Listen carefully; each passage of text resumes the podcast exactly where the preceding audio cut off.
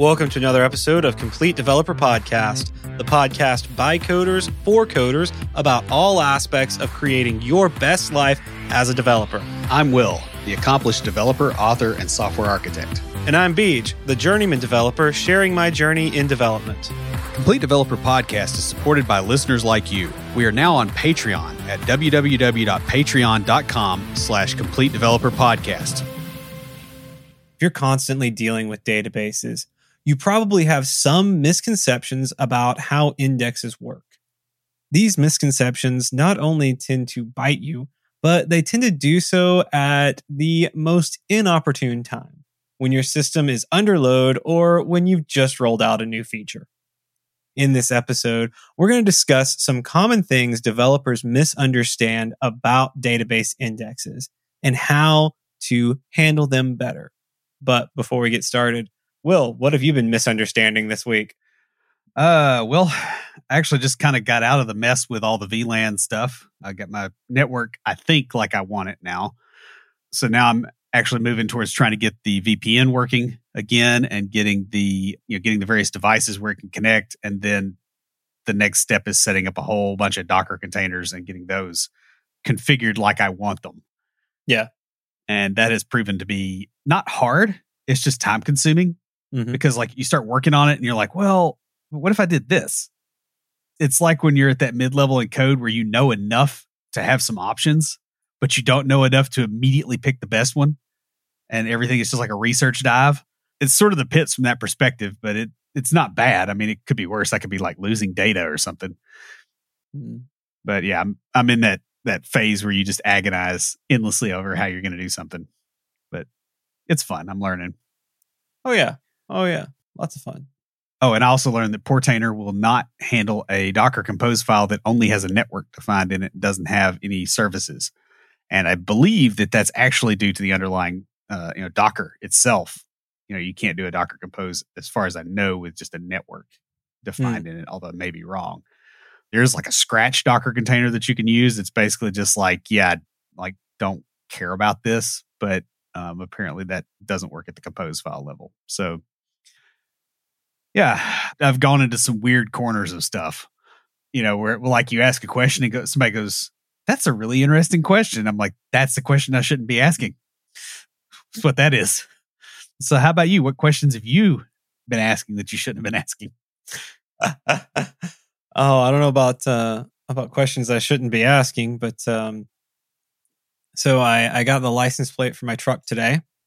The dealership they called me Friday. They had it, but uh, it's two counties over or three three counties over where I bought it.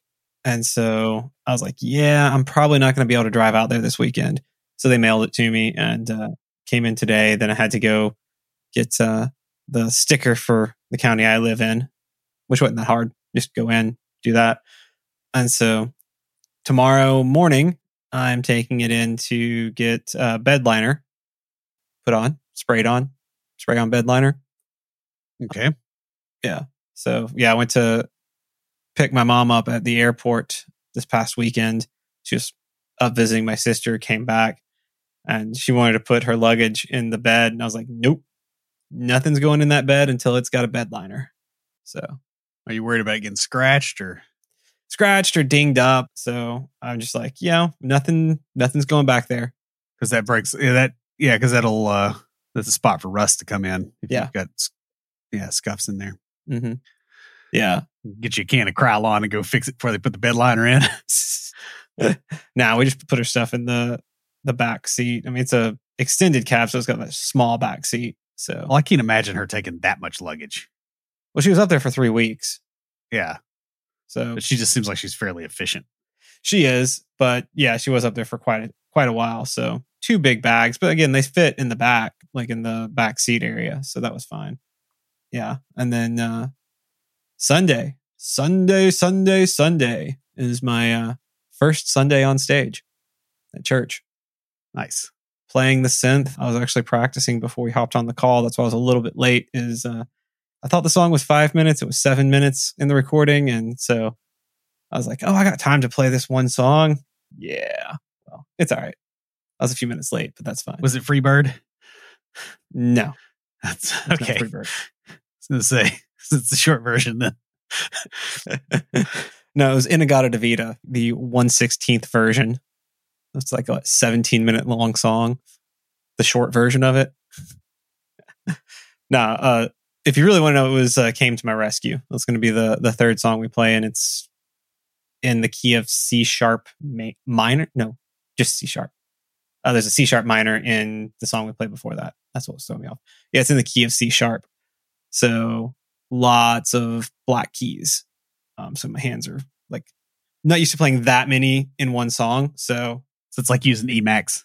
yeah, yeah, Get- getting used to like the hand positions for that. I mean, I've played the song a few times, but still, the stuff I've played on stage, it's been like, oh, hey, maybe one or two, you know, sharps in there, but not an entire song of sharps. So just getting used to that and and the playing around with the different uh, chord voicings, how I want it to sound. So you know, at different parts of the song, sometimes you want it brighter, sometimes you want it lower. You know, it's it's lots of fun, a lot of fun stuff to it. I really enjoy it. Saving money is hard, especially when you're outfitting a new truck. True that. That is no joke, man. It's expensive. Lucas Casarez is a fee only certified financial planner. He owns and runs Level Up Financial Planning virtually out of Fort Collins, Colorado. And just like Complete Developer Podcast, he has a focus on helping you to not only establish a real plan for your future, but to actually act on that plan so that you can create it. Guys, investing in financial planning services really comes down to whether or not you can improve your finances. And with the help of Level Up, the compounding impact of making better financial decisions will easily pay for itself. Level Up also has a unique pricing model so that you can pay for it. No matter where you are in your financial journey, you, it's not too early to start. Best of all, Lucas is a fiduciary for his clients. And what that means is he's not there to sell you a product, but instead, his goal is to guide you to a better financial situation. And you can catch his podcast, Techie Personal Finance Bootcamp, where he covers financial topics that you are probably dealing with. And he also interviews other IT professionals who share how they navigated their own careers. And he has even more information available at levelupfinancialplanning.com. Many developers are nervous, and rightly so, when dealing with databases. Not only is the database absolutely critical to proper functioning of the system, but its inner workings can often be rather mysterious to people who aren't constantly in there working with it. Even worse, the database and the data within it are a lot of times the most valuable parts of the application. Making things even more difficult, changes to the database can be near impossible to roll out, especially if data was altered or destroyed by the changes. Small database changes can also have insidious, unpredictable impacts months later, either when the system comes under load or when a large number of records have been added. Such behaviors mean that unless a developer is very, very comfortable with databases, that they will tend to do things that seem to work well for other people. That's the default. While this does mean that good ideas and good habits can spread around, uh, anybody who has seen how rumors spread in a population is probably well aware that this means that bad ideas will spread further and faster. Mm-hmm. It's an environment that really lends itself to cargo cult thinking. And as a result, many developers have got misconceptions about databases. And one thing I've noticed is a lot of them are around indexing. Uh, and these misconceptions really sound great in theory, but they aren't so great in practice. In fact, a lot of these misconceptions really can cause major database performance issues. So, in this episode, we'll discuss some developer misconceptions around the database indexes.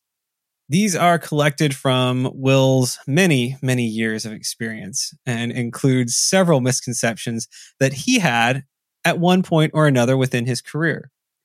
So basically, we're going through Will's mistakes. Yeah, pretty much. Uh, isn't this the Will's Mistakes podcast? Yeah. we'll talk about why the misconceptions are misconceptions, as well as what to do instead, assuming there is like a single better answer instead of, eh, it depends. indexes can often be used with great effect, provided that they are used properly. But bad indexing strategies whew, are useless at best. Yeah, like you're hoping for uselessness. Yeah. because the other thing is stuff catching on fire. Mm-hmm. So the first one, and this is one that I see a lot even to this day, and I think it came out of like the bad old days when people did access databases and they weren't really doing super duper complex queries. But this is the thought that if a field is in an index, that index will be used if the field is in a where clause. So, like if you have people's names and addresses, and last name is in an index, and I don't know, zip code is in an index, and they're two separate indexes, and you you query on first name equals Bob and last name equals something else, and Mm-hmm. you know zip code is equal to something else, and there's some other third thing that both of those indexes are going to get touched, right? Because it's not necessarily true, and you you know you might also have a situation where you're searching based on some other criterion, like for instance, you are going okay, we're searching by last name. Last name is like some value. In some cases, you won't hit the index like you think you will. So just because you think that a particular index is going to get used does not mean that it will. Um, and that includes people that have got a lot of experience. Like you, you'll get hit by stuff where you're like, I don't understand why that's not getting used. And you'll read some crazy knowledge base article after three hours of looking and go, oh, this is why. You really have to check query execution plans to make sure that things are happening the way you think they're going to happen. By the way, sometimes this, this also means that instead of your index getting used, it uses a better one Mhm. that you didn't know was on the table. Um, I've had that happen plenty of times too. So like it's not necessarily always bad, but this is a misconception. And just to add a, a little spin on this, you'll see people that that automatically go, okay, well, because I'm querying on this field, I need to have an index. Now that's true if it's a big table. If it's a table with a tiny number of rows, it's probably not going to matter. No, I, I just thought of something, and we do have listeners at all levels of ability and knowledge. Right. And so we did not really define what we mean when we're saying index here. Okay. Something other than the primary key for looking up is basically the idea behind an index is to essentially have an alternative structure by which I can say, I'm looking for this thing and it points me to the rows that have that thing. Mm-hmm. And there's a lot of data structure stuff going on there without going too far over the top it with it, you know, but instead of just the row ID, you know, there's some other set of data out here that points at the rows. An index can also, in addition to being like on one to, you know, however many fields are in it, in a lot of engines, you can actually include the values that are in other columns, but they're not in the index. Yeah. So I could index on first name and last name, but I could have middle name in there as a value that is stored with the index so that when I look stuff up by that index, I, I can get those pieces without hitting the source table. Yeah, that's what I was going. to I was kind of getting at is like not every column in the database, if you think of it from like a table perspective, but not every column in there, not every field in there needs to be indexed. Right. In fact, most of them do not. Yeah. Now, going back to uh, this point of where indexes are used, it can happen where you think it's being used and it's not for a lot of different reasons, especially if the range of the index is too wide, or if, like Will said, happened to him, there was a better index available. Right. If you have an index over an extremely wide range and you're like, oh, I want to, or you're doing something weird, like you're saying, okay, I want to get everybody whose zip code is an even number. Mm-hmm. You know, like a zip code index is not necessarily going to be as helpful as you might think in that structure because it's, you know, it's, it's kind of range based hierarchical the way it gets looked up without getting again into the data structure stuff because that that varies a lot based on engine. Now, another thing that will get you on this is if you do things uh, that really screw up indexes, uh, like using functions instead of where clauses. Functions uh, that includes mathematical functions, right? Addition, subtraction, it includes things like string concatenation, includes type conversions, includes regex if you're using that, or uh, pattern matching type stuff, unless your indexing system supports that in some way. You'll learn a lot of these cases mostly by experience, to be honest. And they're going to really vary between the different database engines and even between versions of a particular engine. I've actually seen that happen where we we updated to, I mean, we we updated it uh, quite a bit, and so there were some some massive changes there. But yeah, it's it can happen. Yeah, I mean, sometimes they'll tune stuff. Uh, the other thing that can that can get you that I didn't really point out here is sometimes your index statistics can be really off, or the index can be not maintained well, and the database server knows it and goes, "Hey, this index is crap." You know, yeah, that field's indexed, but you haven't rebuilt the index after inserting a bunch of rows or whatever, and so it's like I can't trust it, and so it'll pick something else for the plan. So the next misconception is you can't have too many indexes on a table. Yeah. While most of your execution time is probably spent on reading from the database, unless you never insert, update, or delete records from the database, you need to think about how these operations will be impacted by adding an index. And this is what we were saying earlier about you, not everything needs to be indexed. So you need to be thinking, hey, is it worth indexing this because it is going to take a hit to performance? Right. And I had this conversation with one of my coworkers today because we've got a table that's got millions of rows in it. And like, I need an index on these three columns, and I do not want to put an index on those because it's it's like our transaction table. It's the you know the inner most guts of the system, and it's already a source of perf issues. There's no way I can put an index on. I mean, heck, even if just the act of putting the index on it will lock the table and you know, like the system's going to go you know, going to go sideways whenever you do this and we're just trying to figure out ways to get around it. And i think what we're going to end up doing for the operation i need to do is actually make table variables and move subsets of data in and just index there because it's like a tenanted thing that we need to do. But it can be pretty significant in terms of performance as far as like how bad it can hit you. When you think about well i guess the best way to put it is you start thinking, okay, well, I'm going to be inserting records. Well, yes, you have to physically insert it in the table, but you also got to update every index that is taking a row value and it's got to go somewhere in there and the system has to try to balance stuff out and may have to rework things that have to may have to move pages of data around those kind of things. Deletes the same kind of deal. It's got to get them out of all those indexes. Updates will do the same thing to some subset of fields. So it's never cost free. And when you get enough indexes on a big table, there's also a another issue that crops up, and that is the storage of the index. Because that's not free either. Even though storage is dirt cheap right now and memory is dirt cheap, they aren't free.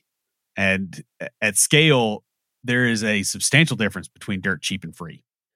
Also, you probably don't need as many indexes as you're really thinking especially if you consider how you can combine multiple indices kind of based on commonly executed queries. Of course, again, that, you know, one thing you have to think about on that is a lot of times you do have search interfaces where the users put in what they want. When you do that, I highly suggest that needs to live probably on something other than your reporting database. Like at work, I mean, we have mechanisms there for that so that it is not hitting our transactional database for the more sensitive spots because otherwise people can put arbitrary load on your system and you can't index everything. Your other option is maybe if you write your own ORM, you can just have some mechanism in there to know which fields are indexed and you don't allow searches on the others.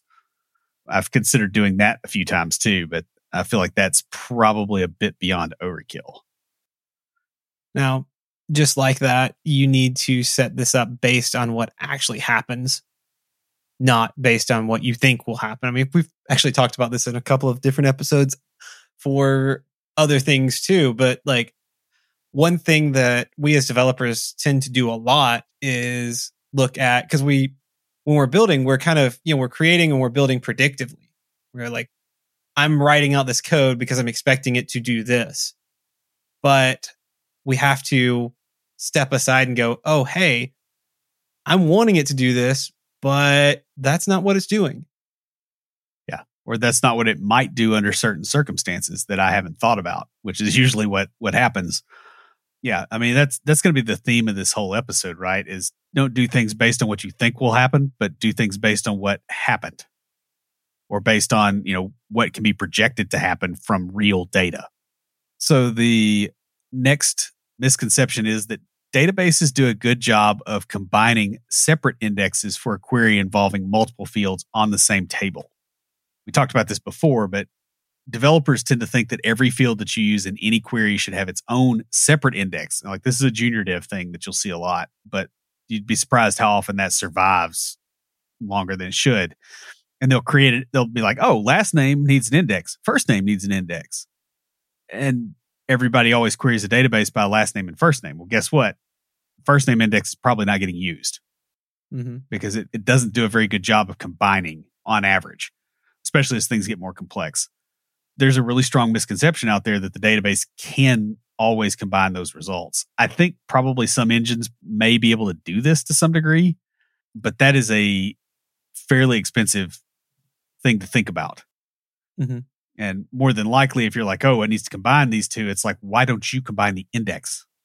If it's a common enough use case that that happens, then fix the index so it doesn't have to be smart. And when you think about how these indexes actually work in practice, kind of from a data structure perspective, the idea of the database engine combining them on a single table query doesn't really make a lot of sense in most cases. Right. I mean, it could go, hey, here's all the row pointers that I have from you know, hitting this index, and in parallel, I'm going to hit this other index and get all these row pointers, and then it's the union of those 2 mm-hmm but that can get pretty weird when you start doing things like doing ranges on things and eh, i don't know an or statement when it gets you know complex clauses. So like don't rely on the database necessarily doing that. You know, instead if your database metrics show that you're using a more complex query more often you're typically better doing an actual complex index that addresses that query based upon the statistics that the database is providing because you'll have a way to look at your indexes. There's there's always you know some kind of views or something where you can get that out and go, okay, what indexes does the engine suggest? Yeah, in many cases, it'll actually do that. Multiple smaller indexes can often really hurt performance, especially on much larger tables. You should always measure to determine whether an additional index is worth the trouble or not.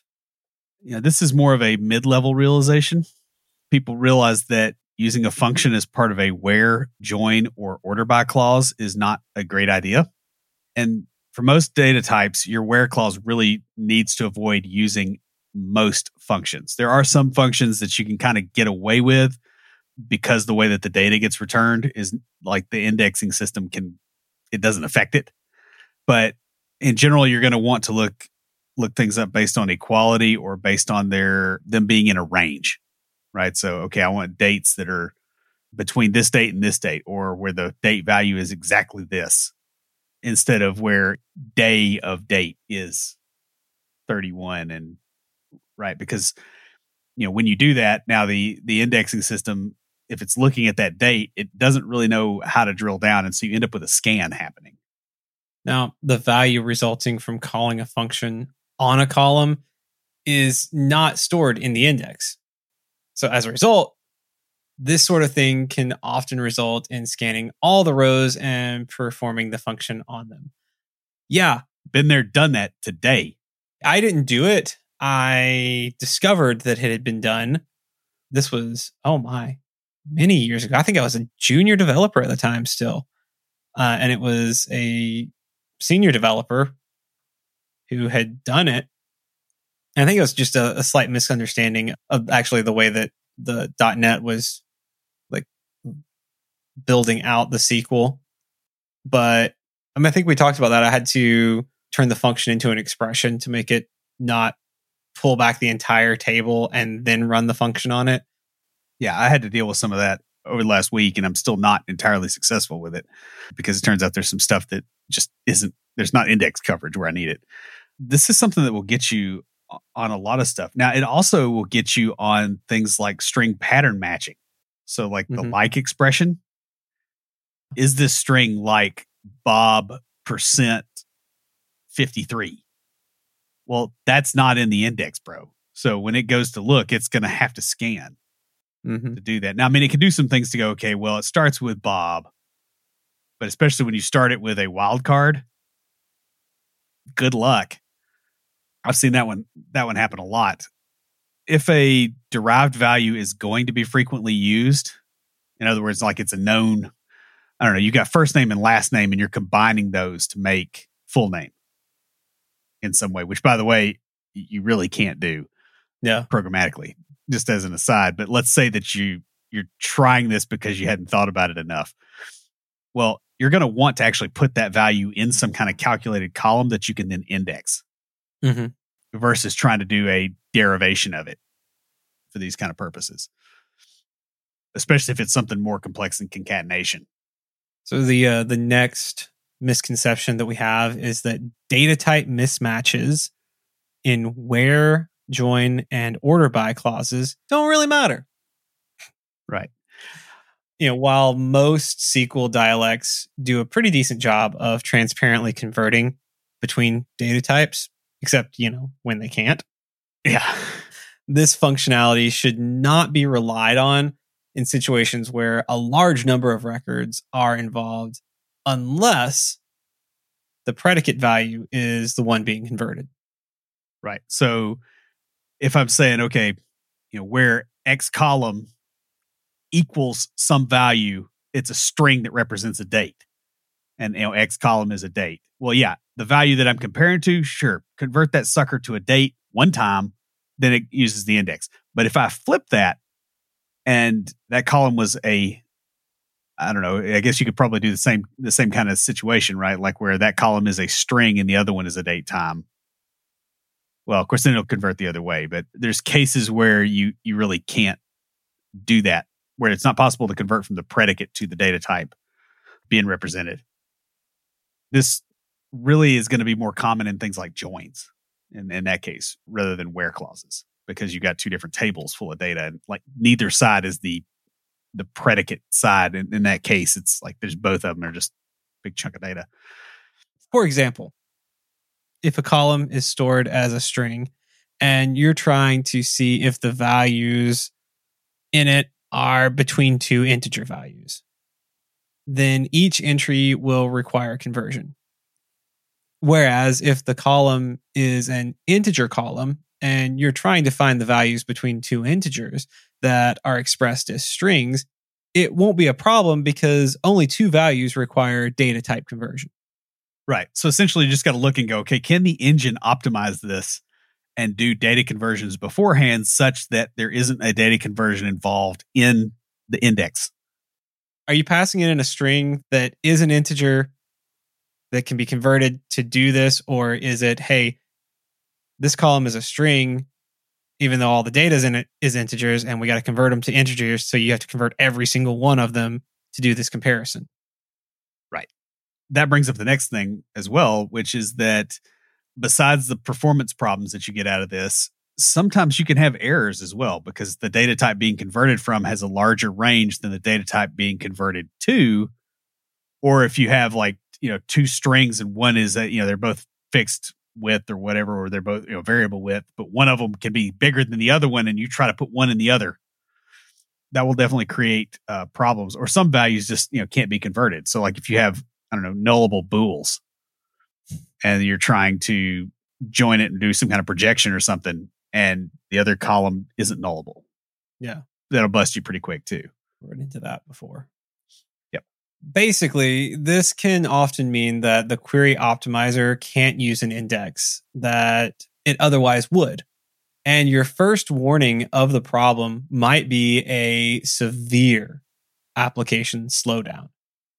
Yeah. Or it might go for a while till you get its scale, and then it hits you on a really busy day. That seems to be the way that that works out for a lot of people because they don't notice it until it's Black Friday. Mm-hmm. and the thing's actually been a pile of crap since March. But Black Friday is when the pile of crap lands on your doorstep. Oh, yeah. Oh, yeah, of course. So, another thing a lot of developers think is that the order of simple clauses, put that in quotes, uh, within a where clause always matters, and index selection happens based on those. So, like I'm querying where first name equals blah and last name equals blah, and they go, well, there's an index on last name comma first name, so I should switch those two clauses. Well, the database engine's smart enough usually to figure that out. Typically, you don't have to help it. I think way back in the day, that may not have been the case, but that was before my time. So you're you're talking pre SQL 6.5, you're talking pre Access 2.0. Mm-hmm. It's a while back where everybody, you know, everybody was good at DOS back then. So just as a perspective, uh, this is not something you have to worry about too much. And if you do feel like you need to do that to get an index to be used, there's typically a mechanism to use index hints. So you can say, hey, yo, dog, when you process this, use this index instead of trying to do it based on the column order, because that doesn't actually tell the database engine anything. There are cases where the order of statements in a where clause can make a difference, though. But most query optimizers do a pretty good job of handling this under the hood, unless you have a particularly complex query. And I've written a few rather complex ones that uh, order did matter. So, yeah. Yeah. And it's typically, you know, where I've seen this happen more is where you have multiple tables involved and you're doing where clauses in a certain order. And then it can matter because it's like, okay, I have a set of rows that I'm dealing with. And if I put this one first and the database optimizer grabs that first, it will shrink that record set down and it's a smaller filter set. Like that's the, the kind of context I've seen that in. Um, but even then, it, it takes some work to get to that point. And that realistically, by the time you're at that point, that may not be your only problem, especially if I'm writing your queries. the order of evaluation of clauses in a where clause is actually not guaranteed under the SQL standard, by the way. But it is possible to choke a query optimizer if you have a sufficiently complex query. Like it just it tries and it works out a you know, it's basically working out an expression tree for how it's going to do its operations. And if something is nasty enough, yeah, sometimes they'll do something dumb. Note also that by the time your query is complex enough to basically choke the optimizer, it's probably not great for your coworkers either. Right. And this is something in SQL that is still kind of an ongoing problem, right? Because like in C sharp or JavaScript, well, okay, I won't say this with JavaScript so much because sometimes there's some weird stuff in there, but like in C sharp, I can say, okay, I'm going to express this differently. Most of the time, it's not going to really nail the performance that bad. Mm-hmm right? And I can make it more clear for my coworkers. It might be a tiny little hit, but it's probably not anything. Whereas in SQL, there's a lot of times it's like, look, I can't simplify this enough for the coworkers and the database engine. And the database engine has to take priority because this is the guts of the system. This is the most expensive thing we have. Yeah. And so SQL is just under different constraints. But again, to your point, by the time the query optimizer is choking, your coworkers probably are too that is something definitely to be bearing in mind. Yeah, sometimes it's not avoidable. Right. I mean, I like I said, I've been in a situation where it was not avoidable. We had to, and we did the best we could with what we had. Yeah, one thing, just a philosophical point, you can still clean that up, right? Mm-hmm. Uh, and I understand cleaning in this case is not cleaning like a diligent housewife cleans, but cleaning like a frat boy cleans. In other words, you put the dirt somewhere else. And so in a lot of those cases, you'll do something like, okay, I'm I'm running this query and it's nasty, but only the DBAs see it and it puts data in some other table that the devs can hit. You kind of sweep stuff under the rug in those kind of circumstances so that fewer people are impacted by that query and fewer people have to touch it. Mm-hmm. And the people that do are the people that would understand it. In many cases, that means you can't bring it out into the main app code. Yeah. Assuming you have good DBAs. Or have DBAs. That's true too. We don't. I'm on the team that kind of acts as quasi DBAs, and it's actually working fairly well for the most part. But man, when we get nailed, it takes a minute sometimes. We've got a new guy that's actually really, really sharp. So he's probably going to be more of a quasi DBA than we are, I think. But yeah, that's true. So the final misconception we're going to discuss is that uh, you should rebuild indices every night because they rot. Ooh, those rotting, rotting, nasty indexes. Yeah. So indexes do degrade over time with use. Yeah. Right. Like there's no such thing as, as bits actually rotting in a system to a point where where we have to worry about it at our level. right? Like other stuff is badly broken by that point and the system isn't going to load. But data changes can degrade indexes over time, especially if you're doing like bulk insertions, bulk deletions, doing a lot of updates. The thing is constantly changing. And it can especially happen if there are a large number of records, you know, in the database, the indexing process cannot keep up with everything because it's, you know, a lot of cases it's going to try to do that out of band so that it doesn't kill perf on everything that happens. But sometimes it, it doesn't keep up or it gets fragmented you know, honestly, a good way to think about it is a lot like the old Windows defragmentation process. Actually, that's probably not a good way to think about it because most people listening to this probably don't remember that. No. You know, with the little squares and it's got to move pieces around to get it where it can. Oh, I remember those. Yeah. Now, in particular, because of the tree structure used in a lot of the indexes, they have a tendency to become fragmented or lopsided, like you were talking about uh, meaning that the queries for certain values are much more expensive than similar queries for other values. Right. You'll also see this at one place I have seen some weird stuff happen as well as with GUIDs. So if you have GUIDs as an indexed field and the way you're generating those GUIDs is not semi predictable, it's like, hey, here's a random GUID, that index will be all over the place. Mm-hmm it's a pretty wide range to try to do a search. And so you're going to have some that's like, oh, yeah, this is the first one in this range. It's the only one there. And then there's some other one over here that's got 10,000 in it. And it's got to do more jumps basically to get to everything. You know, you can do some stuff to kind of optimize around that. So this is something I, have I've seen a fair bit. But again, index maintenance should really be performed only on the indexes whose fragmentation and other issues exceed a particular threshold. And it'll tell you like, hey, this, you know, this thing's, you know, 20% fragmented or 20% out of date or whatever. Or when you've churned the data a lot, like you've onboarded a massive new client. That's when you do it and you do it based on what's actually happening in the system, not what you think is happening. And by the way, you can still write queries that figure this stuff out. So it's still automated. It's just don't blindly drop and rebuild all the indexes because you're, I mean, especially if you're you're hosting an AWS or something, you know, you're paying for that process that isn't really doing any good for you in a lot of cases. Yeah. I mean, even if you're not hosting there, it's still it's still heat, electricity, and disk wear and tear, and the possibility of stuff going wrong. You know, is another thing. It's it's also downtime in a lot of cases. It really it you know can really bite you a lot. Mm-hmm.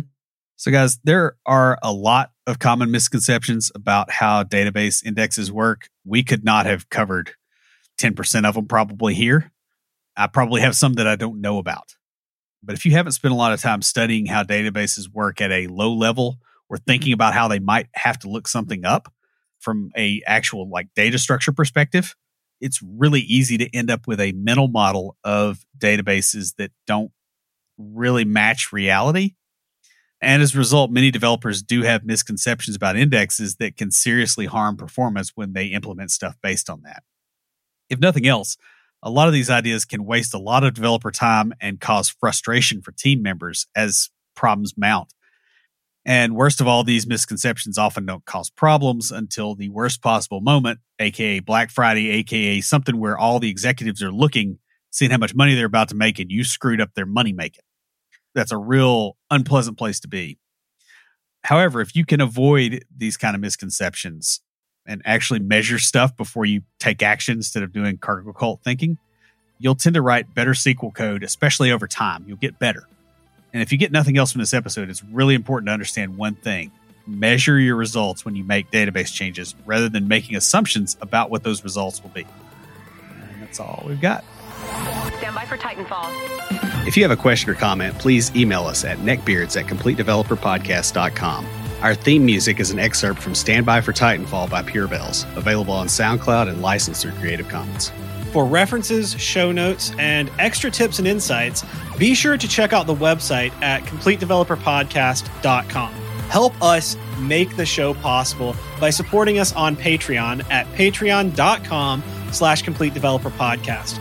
You'll get extras, including a weekly aftercast where we discuss the topic of the week and bonus material with some of our patrons. You can also follow us on Twitter at Complete Dev Pod. like our page on Facebook, and follow us on Instagram to keep up with news about the show. Join the conversation anytime via Slack by signing up at slack.completedevelopernetwork.com. Thanks for listening. See you next time.